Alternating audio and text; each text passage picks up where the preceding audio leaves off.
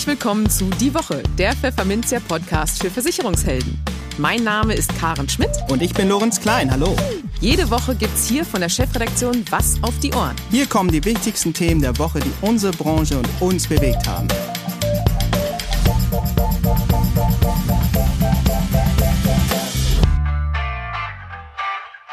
Moin aus Hamburg und herzlich willkommen zu Folge 51 unseres Podcasts. Heute ist Freitag, der 30. Juli 2021 und wir melden uns zurück aus unserer kurzen Sommerpause. Diese Themen haben wir heute für Sie. Wir sprachen mit Dirk Erfurt, Geschäftsführer von IQ2 Strategies und Gründer der Digital Payment Plattform DPay, über Provisionsdeckel, Honorarberatung und Servicegebühren. In den News der Woche muss der Versicherungsverband GDV seine Schadenzahlen angesichts der verheerenden Flutkatastrophe im Westen nach oben korrigieren und in der Grundfähigkeitsversicherung ruckelt es noch kräftig im Bedingungswerk. In der Kolumne der Woche erklärt Jan-Helmut Höhnle, Experte für die Video- und Online-Beratung, warum sich Vor-Ort-Termine und Online-Beratung nicht ausschließen, sondern im Gegenteil wunderbar ergänzen. Und für unser Schwerpunktthema für den Monat Juli, Immobilien, sprachen wir mit Gotha-Vertriebsvorstand Oliver Brüss über die extrem belastenden, aber manchmal auch erhebenden Eindrücke, die er auf seiner Reise in die Flutkatastrophengebiete sammelte und darüber, wie man beim Kölner Versicherer mit dieser Ausnahmesituation umgeht. Werbung Praxis, Ferienhaus, egal. Einfach auf den Punkt. Wie die Risikolebensversicherung der Europa. Mit nur zwei Gesundheitsfragen öffnen Sie Ihren Kunden die Tür zur Absicherung einer Immobilienfinanzierung. Und dabei geht es nicht nur um Finanzierungen von selbstgenutzten Wohnimmobilien, sondern genauso um Darlehen für selbstgenutzte Ferienimmobilien, vermietete oder geschäftliche Immobilien und Arztpraxen. Das Besondere bei der Europa, bis zu einer Versicherungssumme von 800.000 Euro und einem Alter von 50 Jahren reichen die zwei Gesundheitsfragen zum Abschließen aus. Auch ganz bequem online. Erfahren Sie mehr auf europa-vertriebspartner.de. Europa, Versicherung pur. Im Gespräch. In gut acht Wochen ist Bundestagswahl.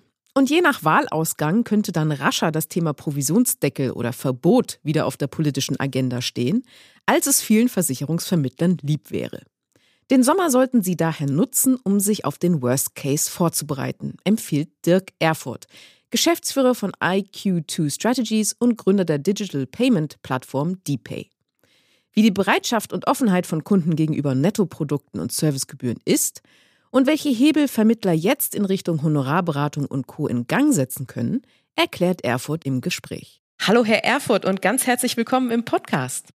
Ja, hallo Frau Schmidt. Herzlichen Dank für die Einladung. Ich freue mich, dass ich heute hier sein darf. Gerne. Ja, wir legen gleich mal los mit einer Frage politischen, äh, politischen Ursprungs beziehungsweise mit politischen Auswirkungen, nämlich äh, alle Welt, in Deutschland zumindest, schaut ja dieses Jahr auf die Bundestagswahl, die nun nicht mehr allzu weit weg ist. Ähm, dort könnte, je nachdem, wer sich durchsetzt, das Thema Provisionsdeckel oder Verbot äh, eben ganz schnell wieder auf der politischen Agenda landen. Wie können sich Vermittler denn da jetzt schon auf diesen, ich sag mal, Worst Case vorbereiten?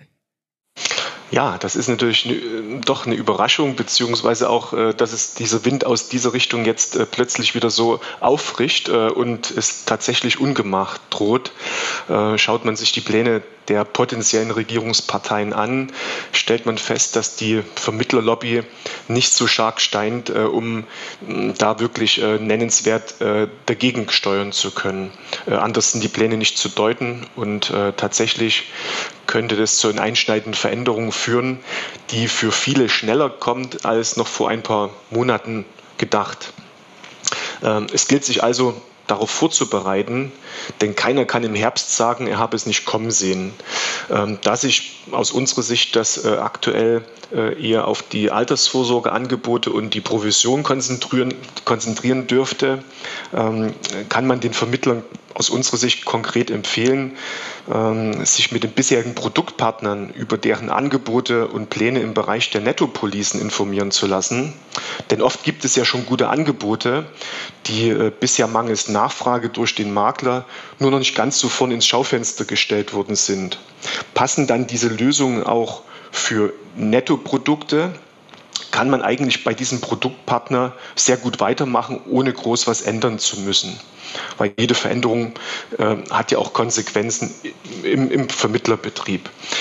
Eine weitere Herausforderung dürfte auch sein, wie man die laufende Vergütung zukunftssicher aufstellt. Zum Beispiel, wenn die Vergütung für die laufende Betreuung der Nettoprodukte wenn man die mit einbezieht, oder auch von Dienstleistungen, die abseits der Maklerpflichten äh, bisher eventuell kostenfrei erbracht worden sind oder man sie auch erbringen konnte, weil einfach die Kalkulationsgrundlage eine andere war. Am besten nutzt man die Zeit für die Konzeption, zum Beispiel für Zielgruppen definierte Servicepauschalen, Marketingunterlagen, Verträge oder auch ähm, Endkundenvideos, um in dem Fall dann rechtzeitig ähm, gut am Start zu sein. Ähm, wie auch in anderen Bereichen gibt es ja dafür spezialisierte Servicepartner. So bieten wir auf unserer Plattform bereits fertig Verträge an, übernehmen für die Vergütungsverträge, die Rechnungs- und Zahlungsabwicklung. Ich glaube, grundsätzlich ist es wichtig, bei der Wahl des Partners sich Zeit zu nehmen. Ähm, die Kosten und Leistungen spielen eine Rolle, die man natürlich auch braucht oder die man gerne abrufen möchte. Und ich möchte mal ein Beispiel äh, geben worauf man auch achten musste, denn gerade zum Beispiel bei dauerhaften, für den dauerhaften wirtschaftlichen Erfolg von Servicegebührenmodellen ähm, ist es wichtig, äh, die Kosten im Auge zu halten. Nur ein Beispiel, habe ich für einen Kunde, sagen wir mal 240 Euro im Jahr vereinbart für eine Servicevereinbarung, schulde ich ihm natürlich auch die zugesagten Leistungen und habe dafür Aufwand entfallen aber dann auf einen Serviceanbieter 40, 50, 60 Euro, könnte es schnell passieren, dass damit gar kein Gewinn mehr gemacht werden kann.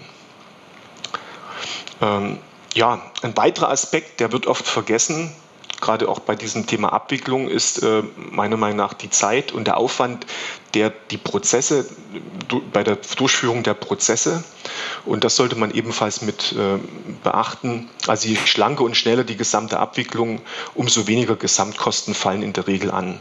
Ja, nun haben Sie ja eben schon ein paar Punkte angesprochen, äh, die vielleicht dabei bremsen noch ähm, das eigene ähm, Vergütungsmodell eben auf jetzt Nettoprodukte, Honorare und Servicevereinbarungen umzustellen.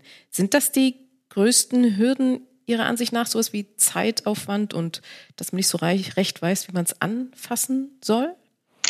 Ja, irgendwo schon. Formal gibt es oder sehe ich keine Hürden, weil jeder Versicherer hat ja zumindest Altersvorsorge auf Nettotarifbasis. Der Makler hat inzwischen schon seit Jahren die Möglichkeit, zwischen Honorar und Provision zu wechseln und er kann im Prinzip auch jetzt schon Mehrleistungen und Services äh, unter Beachtung bestimmter Regeln seinen Kunden in Rechnung stellen. Ähm, aber das Thema ist natürlich schon, die größten Hürden äh, ist natürlich der Kunde und wer von seinen Kunden äh, einen lauten Ruf jetzt erwartet äh, nach Nettoprodukten oder die Bezahlung seiner Beratungsleistung auf Honorar, der wird natürlich enttäuscht sein, denn der Kunde selbst ähm, hat sich ja nie aktiv um diese Themen gekümmert und ist seit Jahrzehnten äh, auf scheinbar kostenlose Beratung geprägt, wobei es die natürlich nie gab. Äh, und ähnlich geht es den Vermittlern. Äh, man hat also sich in so einer Komfortzone Zone gemütlich gemacht. Und solange es gut geht, will man es so laufen lassen. Das hört man natürlich öfters mal. Und ähm, ich finde oder ich meine, es ist eher äh, die Hürde, die größte Hürde ist eher eine mentale Frage, sich sozusagen von den liebgewordenen und bekannten Abläufen zu lösen und noch einmal dorthin zu gehen, äh, wo man gegebenenfalls auch mal ein Nein hören kann. Und äh, man hört oftmals, wenn man mit Vermittlern spricht, dann die Aussage, dass es nicht funktioniert. Und wenn man dann genauer nachfragt, stellt man oft gemeinsam fest, dass man es entweder noch gar nicht oder nur wenig versucht hat und auch nur halbherzig im Prinzip das Ganze äh, gestartet ist. Und ähm, ja, natürlich wird nicht jeder Kunde eine Servicevereinbarung äh, oder ein, äh, eine Honorarvereinbarung abschließen, weil ihm zum Beispiel auch die normalen Leistungen, die der Makler ihm bisher geboten hat, also die auch äh, über die Cortage natürlich ähm, äh, geschuldet sind, ihm ausreichen. Ist das schlimm? Lehne ich deshalb dann so ein Modell ab? Ich glaube nein, ähm, denn allein vom Blickwinkel her, wenn zum Beispiel nur jeder Dritte sich dafür entscheidet, sind die beiden Absagen ja ein Grund zu feiern, denn der nächste äh, ist ja praktisch eine Zusage. Aus dieser Betrachtung heraus kann dann der Makler auch daraus einen Erfolg natürlich ableiten und betrachtet äh, diesen, diesen, diesen Schritt in diese neuen Modelle auch aus einem anderen Blickwinkel. Was wir aber feststellen, ist ganz klar, es findet ein Umdenken statt. Also das ist ganz klar positiv, weil viele beschäftigen sich generell mit neuen Prozessen, die unter anderem natürlich durch die Digitalisierung aber auch durch Veränderungen in der Produktlandschaft, im Vertrieb und auch im Kundenverhalten hervorgerufen werden. Und äh, wir beobachten gerade das aktuell, dass den jüngeren äh, Kollegen etwas einfacher fällt, weil die sich aufgeschlossener zeigen, beziehungsweise ihre Geschäftsmodelle äh, auch gleich von Beginn an darauf aufbauen wollen. Äh, aber auch viele alte Hasen packen das Thema mit, mit tollem Einsatz an, denn gerade Servicevereinbarungen bieten ja eine hervorragende Möglichkeit, den eigenen Bestand zu veredeln. Und sobald man Unterstützung bei der Umsetzung und der Abwicklung bekommt, weil das ist ja schon ursprünglich auch die größte Hürde, ähm, ja, dann hat man im Prinzip das von Beginn an viel einfacher und es geht auch einfacher von der Hand, diese Umsetzung dann. Wie schätzen Sie denn ganz allgemein die Bereitschaft und Offenheit von Kunden ein gegenüber Nettoprodukten und oder Servicegebühren oder äh, den ähnlichen Varianten? Also wir begleiten Vermittler und auch eigene Kunden, äh, die wir da äh, im Bereich der Nettopolisen über zehn Jahre lang und äh, können auch aus eigener Erfahrung grundsätzlich, ich würde mal sagen, fast zu 100 Prozent positiv berichten, ähm, dass sich Kunden, sofern sie die Wahl zwischen Brutto und Netto haben, also sobald also in dem Fall der Vermittler aktiv auch anspricht und gegenüberstellt, dass sich die Kunden aktiv für die Variante Netto plus Honorar oder Vermittlungsvergütung entscheiden. Die Vorteile sind dann einfach so augenscheinlich und die Kunden können sehr wohl gut rechnen. Und ähnliches sehen wir auch bei Servicegebühren. Ähm, unsere erfolgreichen Plattformpartner berichten von Kunden zum Beispiel, die sich in der Vergangenheit fragten und das ihnen auch so wiedergaben, ähm, wir haben Sie also gefragt, warum denn für die Leistungen und die vielen Services Sie nie eine Rechnung bekommen haben. Ähm, und das kann einem natürlich schon zu denken übergeben, auch im, im Positiven, dass halt die Kunden durchaus bereit sind. Ja, wir hatten das Thema hier schon so ein bisschen, äh, dass, dass Vermittler durchaus ähm, wohl auch den, den Aufwand einer Umsetzung von Servicevereinbarungen scheuen ähm, und deswegen nicht starten in das Thema. Welche Unterstützung ist denn hier möglich? Sie sprachen ja auch schon die, den Dienstleister an, der da vielleicht äh, unter die Arme greifen kann. Genau. Was, was, was ist denn hier möglich? Also im Prinzip erstmal das Interesse steigt und insofern steigt natürlich auch das Interesse an, an Mehrwerten, an Dienstleistungen, die dann in dem Bereich abgerufen werden können seitens der Vermittler. Ähm, und der Aufwand, das alles allein zu stemmen, ist dabei nicht zu unterschätzen. Ähm, man kann sowas machen, wenn man vielleicht zwei, drei Geschäfte im Jahr abwickelt darüber, dann äh, ist es sicherlich, sagen wir auch, äh, kann man sicherlich drüber nachdenken, das selbst äh, irgendwo zu machen. Ich sprach ja auch schon von den vielen Herausforderungen und Punkten an, ähm, mit denen sich der Vermittler vor dem Start beschäftigen sollte, beziehungsweise die er halt an einen Dienstleister abgeben kann. Und ähm, allerdings warne ich auch davor, das Ganze ähm, ja, zu zu verkomplizieren. Es ist also mit der passenden Unterstützung auch keine Raketenwissenschaft. Äh, und um für dann die Partner zu sprechen, die stellen dann oftmals sehr schnell fest, dass die Umsetzung leichter ist, als man zuvor gedacht hat. Also die, die Angst zu nehmen, das ist eigentlich ganz wichtig, hier sowas einzuführen oder auch äh, Dinge halt anzupacken. Es ist also einfacher, als man denkt. Und äh, die Unterstützung kann ja je nach Maklerbetrieb unterschiedlich aussehen. Fängt man zum Beispiel komplett von Null an oder hat man bereits einen Plan, vielleicht schon Inhalte, dessen Umsetzung gegebenenfalls nur noch ähm, die, die lästige Abwicklung im Prinzip stoppt? Das sind so Punkte, wo wir uns natürlich dann auch gemeinsam äh, mit den Vermittlern genauer anschauen, welche Unterstützung hier wirklich benötigt wird. Unterstützung wird ganz konkret nachgefragt bei der Zusammenstellung der Leistungen und Inhalte, der rechtlichen Abgrenzung und der Formulierungen, der Kalkulation auch, also gerade wie was darf meine Dienstleistung jetzt denn kosten? Und das sind die Bandbreiten sehr groß. Und es ist ganz interessant, wie unterschiedlich auch Vermittler ihre eigene Leistung und ihren Mehrwert äh, einschätzen. Mal um im ganz unteren Bereich anzufangen. Es gibt Beispiele, wo da vielleicht über fünf oder zehn Euro im Monat nachgedacht werden, was unserer Meinung nach äh, sehr, sehr niedrig wäre, weil was soll daraus als, als Mehrwert, als Leistung im Prinzip heraus resultieren können? Äh, und es gibt dann im oberen Ende, wo man vielleicht dann auch schon äh, im dreistelligen Bereich im Prinzip unterwegs ist, auf monatlicher Ebene. Dazu braucht der Vermittler Unterstützung im Marketing und bei der ähm, speziell bei der Unterscheidung Einführung im Bestand und bei Neukunden. Das ist ja ein Unterschied, wenn ich über viele Jahre Bestandskunden scheinbar kostenfrei beraten habe und Service biete und jetzt anfange, dafür diese Leistungen vielleicht eine Abgrenzung zu finden. Ähm, das ist also, da auch, wird auch Unterstützung benötigt. Und äh, ja, wie auch bei Nettopolisen oder Honorarvereinbarungen natürlich juristisch geprüfte Verträge, ähm, die dann auch einfach und in schnell in so eine Rechnungs- und Zahlungsabwicklung integriert sind. Und äh, ja, nicht zu unterschätzen ist natürlich auch der laufende Support, den der Vermittler benötigt, also die Rückkopplungen zu Experten, die Weiterbildung, dass man einfach auch mal durchrufen kann, äh, sei es bei fachlichen, sei es bei technischen äh, Themen, also dass man jemand hat, wo man immer am Ball bleibt dann. Und wenn das steht, wenn das Fundament sozusagen feststeht, dann kann eigentlich jeder sofort und sehr erfolgreich damit auch loslegen. Ja, also äh, durchaus ein ein schönes Projekt, was man sich dann jetzt für den Sommer vor der Bundestagswahl noch vornehmen könnte oder sollte. Lieber Herr Erfurt, ganz herzlichen Dank fürs Gespräch und die spannenden Einsichten. Sehr gern, freue mich. Einen schönen Tag noch und einen schönen Sommer wünsche ich. Die News der Woche Teil 1. Nach den heftigen Überschwemmungen, die vor allem den Westen Deutschlands, aber teils auch den Süden und Osten hart trafen, ist die Lage vielerorts immer noch unübersichtlich. Die Schadengutachter der Versicherer haben dementsprechend auch gut zwei Wochen nach der Starkregenkatastrophe, die Tief Bernd über das Land brachte, noch alle Hände voll zu tun. Und das wirkt sich auch auf die Schadenschätzung des Branchenverbands GDV aus. Nachdem Anfang vergangener Woche noch von vier bis fünf Milliarden Euro versicherten Schäden die Rede war, hat der Verband diese Einschätzung am Dienstag noch einmal erhöht. Wir gehen jetzt von versicherten Schäden zwischen 4,5 Milliarden und 5,5 Milliarden Euro aus, erklärte GDV-Hauptgeschäftsführer Jörg Asmussen.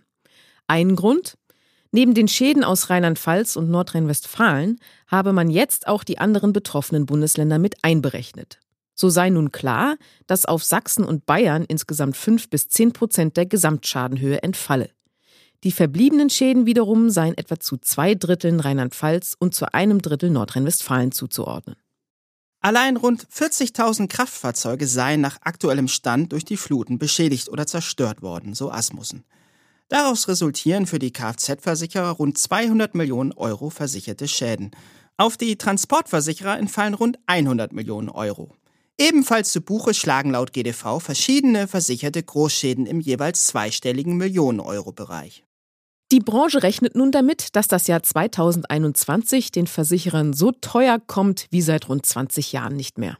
Insgesamt dürfte dieses Jahr mit Stürmen, Überschwemmung, Starkregen und Hagel zum schadenträchtigsten Jahr seit 2002 werden, sagte Asmussen. Damals habe der versicherte Unwetterschaden bei 10,9 Milliarden Euro gelegen. Bereits im Juni hätten Starkregen und Hagel einen geschätzten versicherten Schaden von 1,7 Milliarden Euro verursacht.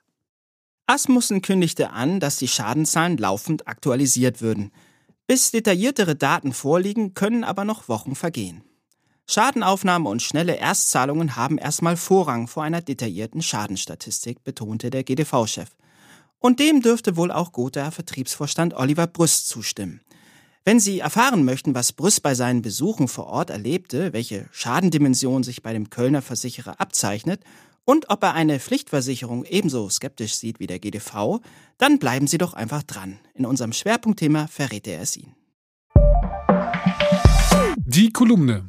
Moment. Vor-Ort-Termine und Online-Beratung in einem Atemzug? Was hat denn das eine mit dem anderen zu tun? Schließt sich das nicht aus? Nein, tut es nicht. Findet Jan-Helmut Höhne, der Experte für die Video- und Online-Beratung ist. Denn die Betreuung eines Kunden müsse nicht zwingend vollständig online erfolgen. Erst recht nicht, wenn man wie aktuell wieder von Angesicht zu Angesicht mit Kunden sprechen darf. Trotzdem sei die Online-Beratung auch jetzt noch eine geniale Methode zur Kundenbetreuung, meint Höhnle. Auch bei Vorortterminen. Warum, erklärt er Ihnen in seiner nun folgenden Kolumne. Umsatzstarke Vororttermine mit Online-Beratung. Hey, Moment mal, das, das beißt sich doch irgendwie, das schließt sich doch irgendwie aus. Eigentlich, aber tatsächlich tut es das nicht. Denn wer Online-Beratung macht, muss ja nicht zwingend vollständig online beraten, sondern es kann ja auch während eines Kundenkontaktes ja hybride Beratungsformen geben. Und gerade im Moment, ja, der Lockdown wird gelockert und man darf endlich wieder Kunden besuchen. Kunden dürfen wieder uneingeschränkt ins Büro kommen.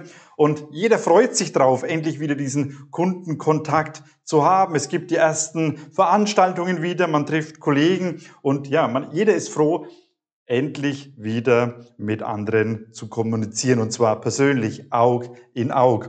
Und genau das ist ja der Punkt, warum ich beispielsweise meinen Beruf vor über 30 Jahren erlernt habe. Der Kontakt, der soziale Kontakt zu den Menschen, Menschen zu helfen und äh, ja im persönlichen Kontakt mit Menschen Versicherungen zu beraten und auch zu vermitteln. Heute aber in, in unserem Zeitalter der Digitalisierung habe ich aber geniale Möglichkeiten, die Online-Beratung in die Kundenbetreuung mit einzubauen. Und gerade bei Vorortterminen. Aber eins nach dem anderen. Schauen wir uns den Prozess der Kundenberatung doch erstmal genauer an. Mein Name ist Jan Helmut Höhnle. Ich bin Geschäftsführer und Gründer der Deutschen Akademie für Video- und Online-Beratung.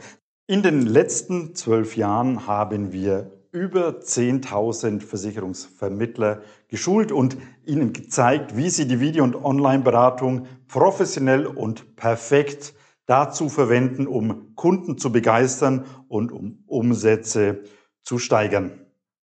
Ja, schauen wir es uns mal ein bisschen genauer an. Wie läuft denn typischerweise der Beratungsprozess ab? Da meldet sich ein Kunde, weil er für sich und für seine Frau eine Pflegeversicherung beispielsweise abschließen möchte. Also was macht der Vermittler? Er packt seine Unterlagen zusammen und fährt zum Kunden, fährt zum Termin. Vor Ort ist erstmal alles ganz entspannt, nämlich es gibt ein bisschen Kaffee, ein bisschen Smalltalk, man sitzt bei diesen Temperaturen gemütlich auf der Terrasse und man führt ein gutes, ein nettes Gespräch. Doch, ja, es kommt, wie es kommen muss. Mit der Zeit stellt sich heraus, dass der Kunde doch nochmal ganz spezielle Fragen hat und ähm, ja, der Kunde ein paar Eigenheiten mit sich bringt, die den Abschluss einer wirklich guten Pflegeversicherung erschweren.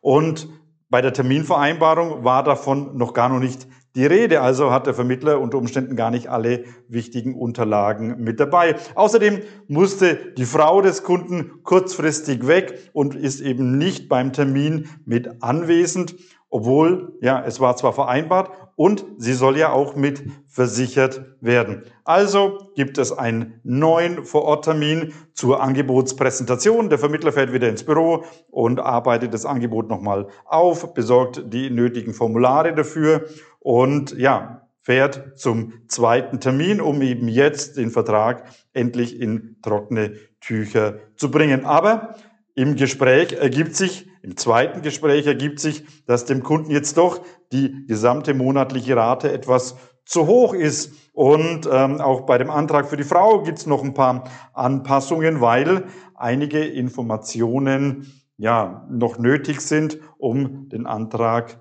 zu stellen. Also gibt's Angebotsrunde Nummer drei. Und ja, vielleicht klappt ja jetzt endlich der Abschluss beim dritten Vororttermin. Und wenn es ganz blöd läuft, dann gibt es noch irgendwelche anderen Kleinigkeiten, die quasi als Showstopper jetzt in, die, in den Abschluss hineingrätschen und es wird ein Termin Nummer vier fällig.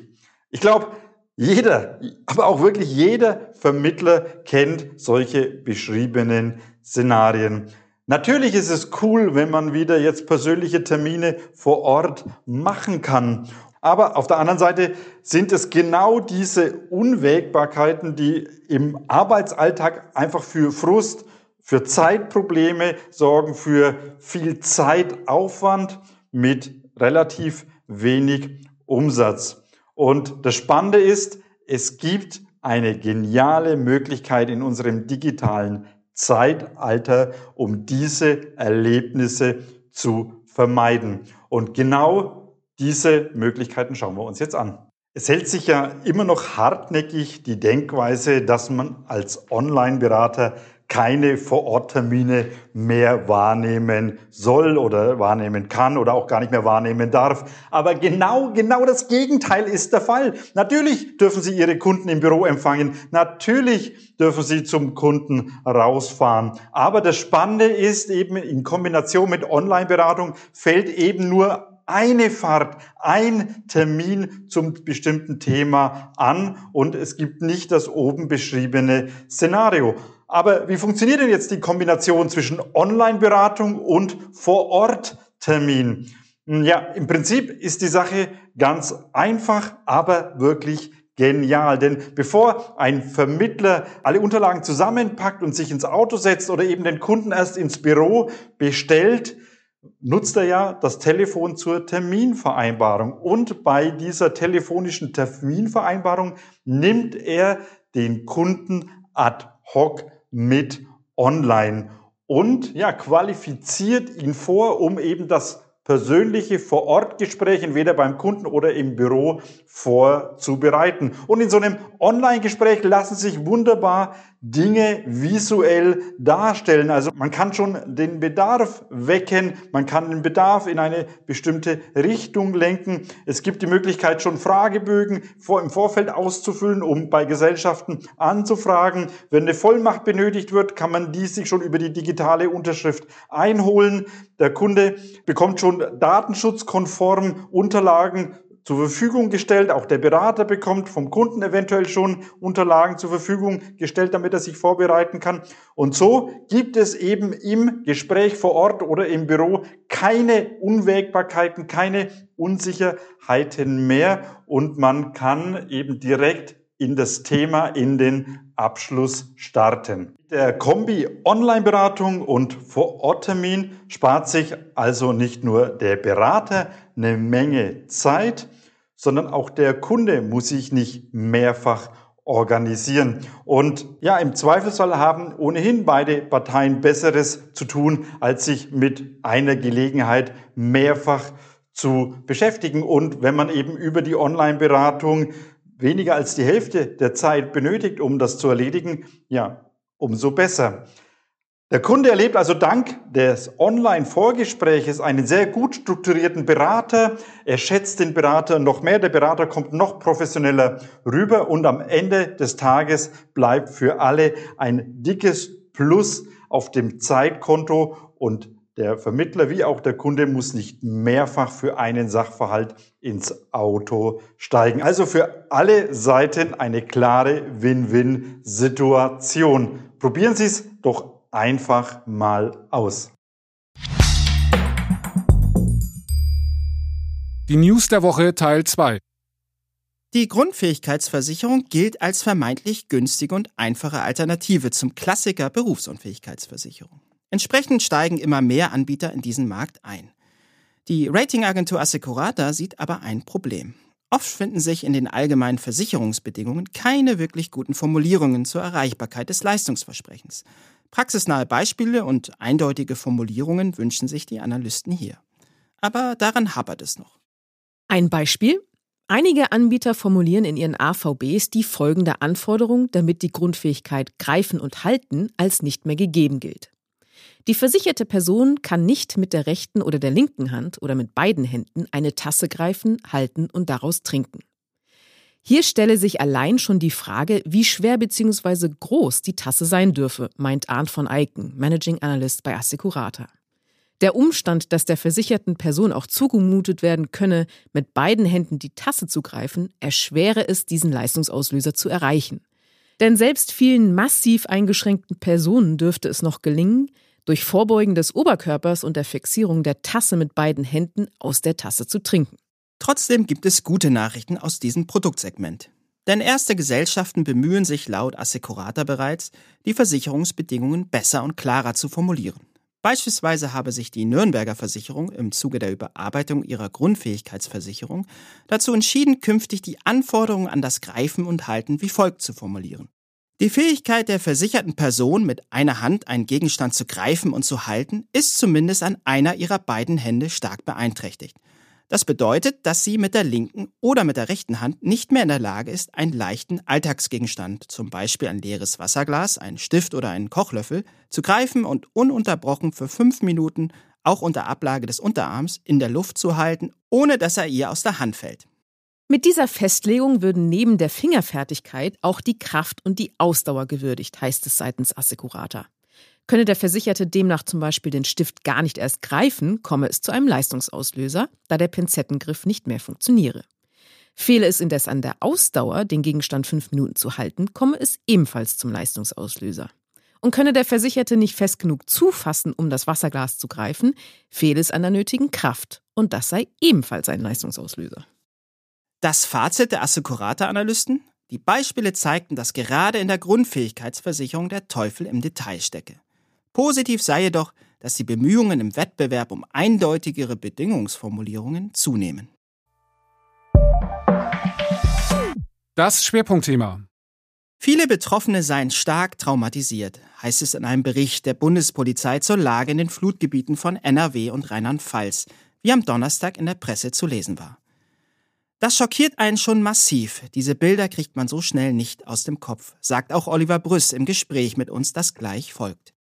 Der Vertriebsvorstand der Gotha brach seinen Urlaub umgehend ab, als er von den verheerenden Folgen der Starkregenfälle erfuhr, die sich gewissermaßen vor der Haustür des Kölner Versicherers ereigneten.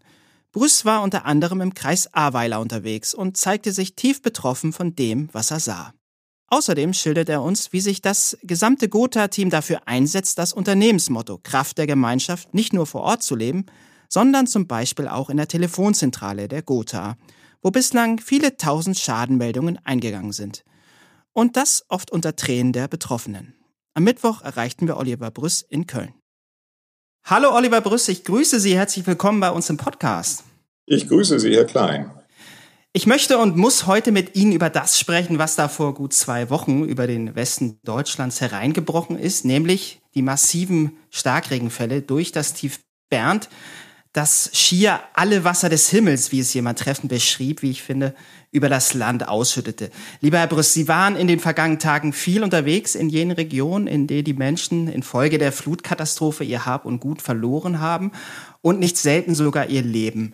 Ein unfassbarer Tag geht für mich zu Ende. Das war der erste Satz in Ihrem Nachbericht, den Sie vor gut einer Woche in den sozialen Medien teilten, als Sie von Ihrem Besuch in Ahrweiler zurückkehrten. Was ich heute gesehen und gehört habe, hat mich schockiert und sprachlos gemacht, schrieben Sie darin. Können Sie unseren Hörerinnen und Hörern einmal Ihre ganz persönlichen Eindrücke schildern, die Sie von dort und auch von den anderen Orten mitgenommen haben? Ja, also das, was ich da gesagt habe, gilt für mich eigentlich immer noch. Äh, diese Sprachlosigkeit äh, ist wirklich ein, ein Thema, was äh, anhält, wenn man das live und in Farbe gesehen hat. Ich war äh, tatsächlich in der vorletzten Woche äh, im Urlaub, als mich die Nachricht erreicht hat, äh, dass dieses Starkregen-Unwetter über uns eingeschlagen ist. Und ja, wenn man sowas erstmal hört, ist das ja relativ weit weg. Man sieht die Bilder im Fernsehen, in der Zeitung. Ich habe dann meinen Urlaub abgebrochen. Wir haben sofort quasi, das war Donnerstag, als ich es erfahren habe, dann auch eine Taskforce aufgesetzt und bin dann an dem Montag äh, persönlich in das Gebiet gefahren, weil wir natürlich, äh, ich sag mal, auch in dieser Region äh, Vermittler haben, Agenturen im Exklusivvertrieb, also unsere Ausschließlichkeit, aber natürlich auch viele Makler und ganz, ganz viele Kunden. Und ähm, was ich dort gesehen habe, wirklich, war nochmal wesentlich schlimmer als das, was man natürlich so dann auch schnell im Fernsehen wahrnehmen konnte. Aber mhm. wenn man mhm. dieses Leid vor Ort sieht und natürlich auch hört, kann man das eigentlich kaum in Worte Worte fassen. Und ähm, diese Unfassbarkeit äh, macht sich dann insbesondere äh, richtig bemerkbar, wenn man hört äh, oder von Menschen erfährt, dass sie ihr Haus verloren haben, ihr Hab und Gut, der Hausrat ist weg, das Auto ist weg. Die Firma, in der sie gearbeitet haben, äh, in Teilen aber auch, denn viele leben und arbeiten natürlich in der Region und äh, es gab auch einige Schicksale, die mich da natürlich äh, wirklich besonders betroffen gemacht haben. wo eben Familienangehörige, Freunde und Bekannte eben auch ihr Leben verloren haben. Und das schockiert einen schon massiv. Und wie gesagt, das hält auch weiterhin an. Diese Bilder kriegt man so schnell nicht aus dem, aus dem Kopf. Sie als Gotha haben einen 500.000 äh, Euro dotierten Hilfsfonds aufgelegt zunächst, der soziale Härten ausgleichen soll. Gleichzeitig wurden für die Vertriebspartner vor Ort die bestehenden Regulierungsvollmachten erhöht, damit sie ihren Kunden schnell und unbürokratisch helfen können. Ja, mit welchen Schwierigkeiten in der Schadenregulierung haben Sie zu kämpfen derzeit und mit welchen Schadensummen rechnen Sie zum jetzigen Stand? Ja, vielleicht erstmal vorweg, dieser Hilfsfonds äh, ist natürlich äh, am Ende des Tages erstmal ein Tropfen auf, auf den heißen Stein. Am, am Anfang kam es natürlich jetzt erstmal auf ganz andere Dinge an. Und das war mir dann auch sehr, sehr wichtig, nach den ersten Eindrücken einfach schnell und unbürokratisch vor Ort zu sein und unseren äh, Kundinnen und Kunden, die wirklich versichert sind, auch schnell zu helfen.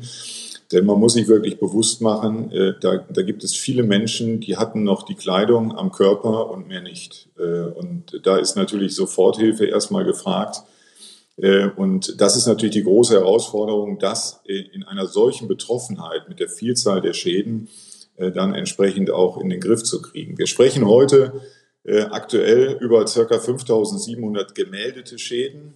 Äh, wir glauben aber, dass das ja mehr oder weniger die halbe Wahrheit ist. Wir gehen davon aus, dass es eher in, Richtung, in die Richtung 10.000 bis 11.000 Schäden gehen wird. Wahrscheinlich die, die ganz großen Katastrophen haben wir mittlerweile gemeldet bekommen. Und äh, wir sind natürlich jetzt, und das ist die große Herausforderung, erstmal dabei, äh, soweit es geht, äh, Regulierungskapazitäten, Sachverständige, Spezialisten, zum Beispiel Chemiker, äh, an äh, die äh, betroffenen Ortschaften äh, zu ziehen, einfach um sehr, sehr schnell eben diese Schäden zu begutachten. Und begutachten ist ein ganz, ganz wichtiges, großes Thema. Also hier reizt, äh, was wir getan haben, äh, aber nicht aus, äh, ich sag mal, Regulierungsvollmachten zu erhöhen, weil viele äh, Firmen und äh, ich sag mal, auch private Haushalte sind äh, total zerstört. Also das sind Großschäden, das sind Totalschäden. Äh, und dann ist natürlich wichtig, dass dort die Regulierer hinkommen, dass die Sachverständigen Ingenieure da sind, dass Chemiker da sind, dass Statiker da sind. Und das zu organisieren, ist natürlich eine riesen Herausforderung. Wir haben das für unsere eigenen Leute so gelöst, dass wir bundesweit äh, Regulierer zusammengezogen haben. Die wohnen im Moment natürlich auch nahe der betroffenen Gebiete, um wirklich äh, tagtäglich da bis zur Erschöpfung auch Schäden aufzunehmen und den Menschen Orientierung zu geben. Aber es geht natürlich im zweiten Schritt dann auch darum, sehr, sehr schnell Technik bereitzustellen. Denn ich sag mal, der Regulierer sagt natürlich jetzt erstmal, was zu tun ist. Und an vielen Stellen, ich habe Regulierungsgespräche beteiligt, wenn es dann äh, vielleicht noch nicht der Abriss ist von ganz stark beschädigten Gebäuden, ist es an vielen Stellen aber wirklich das Herstellen äh, des Rohbauzustandes. Und äh, das heißt natürlich, äh, auf Deutsch gesagt, alles muss raus, Putz muss raus, Bodenbelege müssen raus. Äh, dafür brauchen Sie Handwerker und erst dann äh, macht es natürlich auch Sinn, mit, äh, mit Baugerät, mit Bautrocknern etc. reinzugehen und da weiterzuarbeiten. Und das alles muss organisiert werden, das muss sehr, sehr konzentriert und schnell organisiert werden. Denn das habe ich also auch nach meinem Besuch festgestellt, ja, die Geschwindigkeit, mit der eben dieser, dieser Dreck, und das ist ja nicht nur Schlamm oder Matsch, der da drin ist, das sind ja Gemische, das will man sich gar nicht vorstellen, was da alles drin steckt, äh, das schnell aus den Häusern rauszukriegen, damit es eben nicht noch, noch schwerwiegendere äh, Folgen für das äh, Objekt und die Gebäude hat. Das muss alles schnell organisiert werden und das zu organisieren, das ist die große Herausforderung. Wir haben, äh, glaube da bisher äh, circa die Hälfte der gemeldeten äh, Schäden äh, begutachtet. Unser Ziel ist, dass wir Ende der Woche wirklich alle großen Schäden vor Ort gesichtet haben und insofern die Kundinnen und Kunden wissen, was zu tun ist. Äh, und das äh, ist dann der nächste Schritt, eben genau das äh, zu organisieren. Natürlich war es jetzt auch wichtig, erstmal schnell erste Hilfe zu organisieren in Form von Bargeld. Wir haben auch, ich sag mal, Sofortzahlungen, ich sag mal, rausgegeben. Das ist, können Sie sich vorstellen, auch nicht ganz einfach. Teilweise gibt es keine Banken, gibt es keine Geldautomaten. Ja, aber das ist halt sehr, sehr wichtig, weil, wie gesagt, die Menschen müssten jetzt natürlich erstmal sehen, dass sie überhaupt Kleidung am Körper kriegen, Schuhe, ich sag mal, Mittel im Baumarkt sich kaufen, um überhaupt mit Reinigungsarbeiten, Aufräumarbeiten anfangen zu können und, und, und. Also das war äh, schon im Kraftakt äh, und der hält im Moment äh, immer noch an. Äh, was mich besonders, ich sag mal, dabei äh, begeistert, ist eben, äh, dass es nicht nur natürlich die Menschen sind, die jetzt von den Versicherern beauftragt werden, die Regulierer und gegebenenfalls auch, auch Firmen schon, sondern ganz, ganz viel Solidarität ähm, aus der Region, muss man sagen. Es kommen viele wirklich aus dem Umland. Bauern, die unterstützen Bauunternehmer, ich sag mal, Abschleppunternehmer und, und, und, die wirklich alle bis zur Erschöpfung dort arbeiten. Das ist also wirklich, wenn man da vor Ort ist und sieht, wie die Menschen teilweise wortwörtlich vor einem hertaumeln, weil sie einfach nicht mehr können, äh, das ist schon einzigartig, welche Solidarität man da jetzt im Moment auch erlebt. Aber am Ende des Tages ist natürlich jetzt sehr, sehr wichtig, hier in koordinierte Prozesse reinzukommen, um unseren Kunden und Betroffenen da ganz, ganz schnell zu helfen.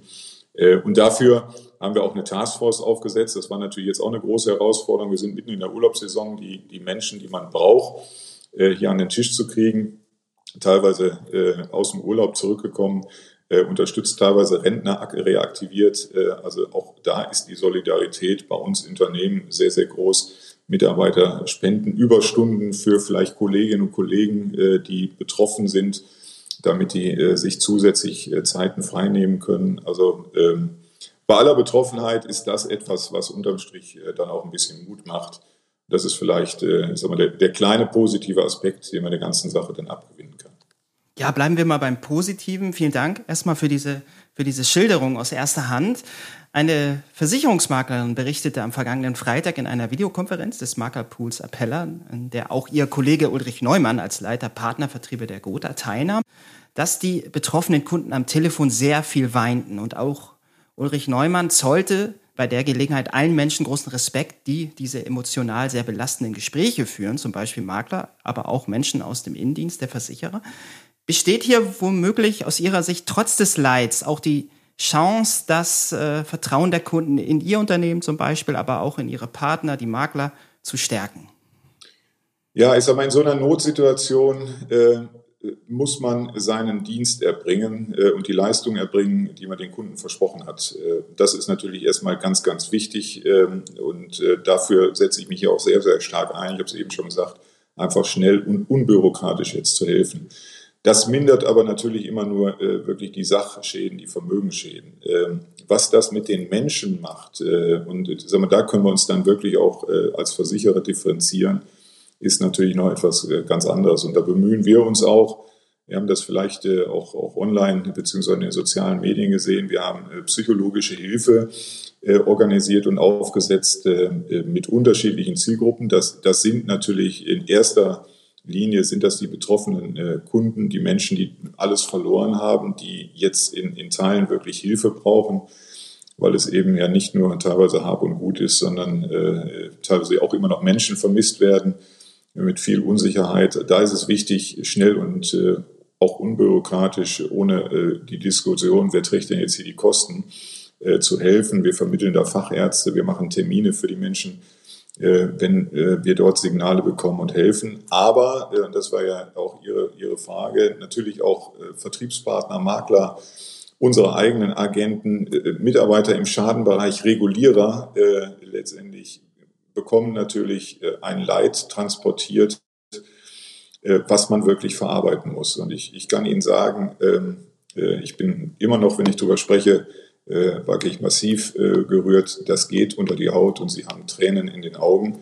Und das muss man auch verarbeiten. Das muss man äh, mhm. verarbeiten, mhm. wenn man den ganzen Tag in der Schadenhotline äh, hängt und mehrere der Gespräche hat, äh, ist das äh, auch sehr schwer. Und auch da helfen wir äh, Mitarbeitern äh, natürlich einmal durch Leitfäden für Gespräche. Wie führe ich solche Gespräche? Das ist ja auch kein alltägliches Schadengespräch.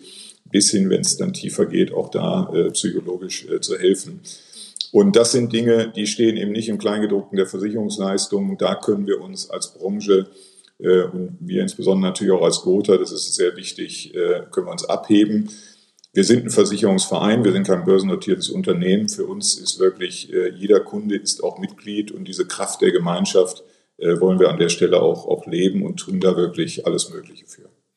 Ja, lieber Brüssel, lassen Sie uns den Blick noch mal etwas weiten. Äh, wir schauen mal auf die politische Dimension, die diese Katastrophe mit sich bringt. Die äh, Debatten sind da, nämlich die Flutkatastrophe hat die Diskussion um eine Pflichtversicherung wieder angeheizt. GDV-Hauptgeschäftsführer Jörg Asmussen kann einer Pflichtversicherung nach wie vor nicht allzu viel abgewinnen. Zugleich erklärt er aber, dass es völlig unstreitig sei, dass man in der Elementarschadenversicherung von derzeit ja so gut 46 Prozent auf über 80 bis 90 Prozent mindestens in der Verbreitung kommen müsse.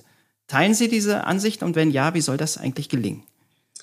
Also grundsätzlich teile ich erstmal die Meinung von Jörg Asmussen und äh, des GDVs. Ähm, das äh, sehe ich genauso. Ich glaube, eine Pflichtversicherung ist einfach zu kurz gesprungen. Äh, Ziel muss es eigentlich erstmal sein, Risiken zu minimieren, statt der Schäden zu bezahlen, was man dann über eine Pflichtversicherung äh, vielleicht auch eher organisieren kann. Und Risiken minimieren heißt natürlich, man muss in diesen betroffenen Regionen sich schon die Frage stellen, wie sieht das eigentlich mit dem Baurecht aus? Was muss ich eigentlich tun für Hochwasserschutz? Was gibt es an präventiven Maßnahmen, die man, die man äh, fördern kann? Wie kann man besser informieren äh, Betroffene? Ich glaube, das ist sehr, sehr wichtig. Das Bewusstsein für die Absicherung äh, natürlich erstmal äh, zu schärfen und transparent zu machen und, und nicht das Signal äh, zu senden, äh, Pflichtversicherung, alles gut, äh, letztendlich du bist ja am Ende des Tages da, da abgesichert. Das ist, glaube ich, nicht die Lösung. Und ich halte schon für wichtig, dass so etwas auch äh, weiterhin privatwirtschaftlich organisiert wird. Man kann das vielleicht etwas anders organisieren. Ja, wir reden ja häufig im, im Bereich betriebliche Altersvorsorge über Opting-out-Modelle. Auch sowas könnte ich mir hier vorstellen, dass jeder Kunde bewusst entscheiden muss, ich will keine Elementarversicherung äh, an meiner Wohngebäude oder vielleicht sogar an der Hausratversicherung als Annex, äh, um das nochmal vor Augen zu führen. Wenn ich mit den Menschen dort äh, spreche, insbesondere unseren Vermittlern, dann ist die Welt äh, natürlich schon bunt. Die Agentur, wo ich jetzt war, die in der besonders betroffenen Region, der hat sehr, sehr gewissenhaft seine Kunden zum Thema Elementarschäden äh, beraten. Die Durchdringung in seinem Bestand ist bei 90 Prozent. Also ist immer schon mal äh, doppelte Quote zu dem, was, was im, im Markt in der Breite da ist. Aber es gibt immer noch Kunden, das hat er mir auch gesagt, die verzichten bewusst. Und das, ich, ich vergleiche es jetzt mal, ist vielleicht ein blöder Vergleich, der hinkt, aber ich vergleiche es mal mit dem, der Versicherung eines Autos. wenn Sie sich eine teure Luxuskarosse kaufen für 150.000 Euro, können Sie, wenn Sie die vor die Wand fahren, auch nicht vom Staat verlangen, dass er Ihnen den Schadenersatz zahlt. Dafür müssen Sie halt eine Vollkaskoversicherung abschließen und die ist halt bei einem Porsche teurer als beim VW Golf. Ähm, also das sind schon Risiken, äh, dessen man sich bewusst sein muss und die man auch individuell absichern muss. Insofern glaube ich, der Ansatz äh, vom GDV ist da schon richtig. Äh, nichtsdestotrotz muss man natürlich jetzt sehen, wie man solidarisch hilft. Äh, da, da, tut ja, ich sag mal, auch die Regierung, da tun viele Hilfsorganisationen, äh, tun auch alles dafür. Aber am Ende des Tages ist, äh, wie gesagt, eine Pflichtversicherung nicht die Lösung. Sagt Oliver Brüss, vielen Dank an Sie für diesen eindrucksvollen und auch wichtigen Erfahrungsbericht. Wir hoffen, dass er den betroffenen Menschen, die hier vielleicht zugehört haben, Mut macht und auch das Vertrauen in ihren jeweiligen Versicherer und ihren persönlichen Vermittler im besten Falle stärkt. Wir beobachten auf alle Fälle weiter, ob und wie die Branche dieser gewaltigen Aufgabe gerecht wird. Und in diesem Sinne, alles Gute aus Hamburg ins Rheinland. Tschüss. Vielen Dank, Herr Klein. Tschüss. So, und damit haben wir uns aus unserer kleinen Sommerpause zurückgemeldet. Haben Sie uns vermisst? Sind Ihnen ein paar Themen und oder Gesprächspartner eingefallen, die Sie gerne mal in unserem Podcast hören wollen?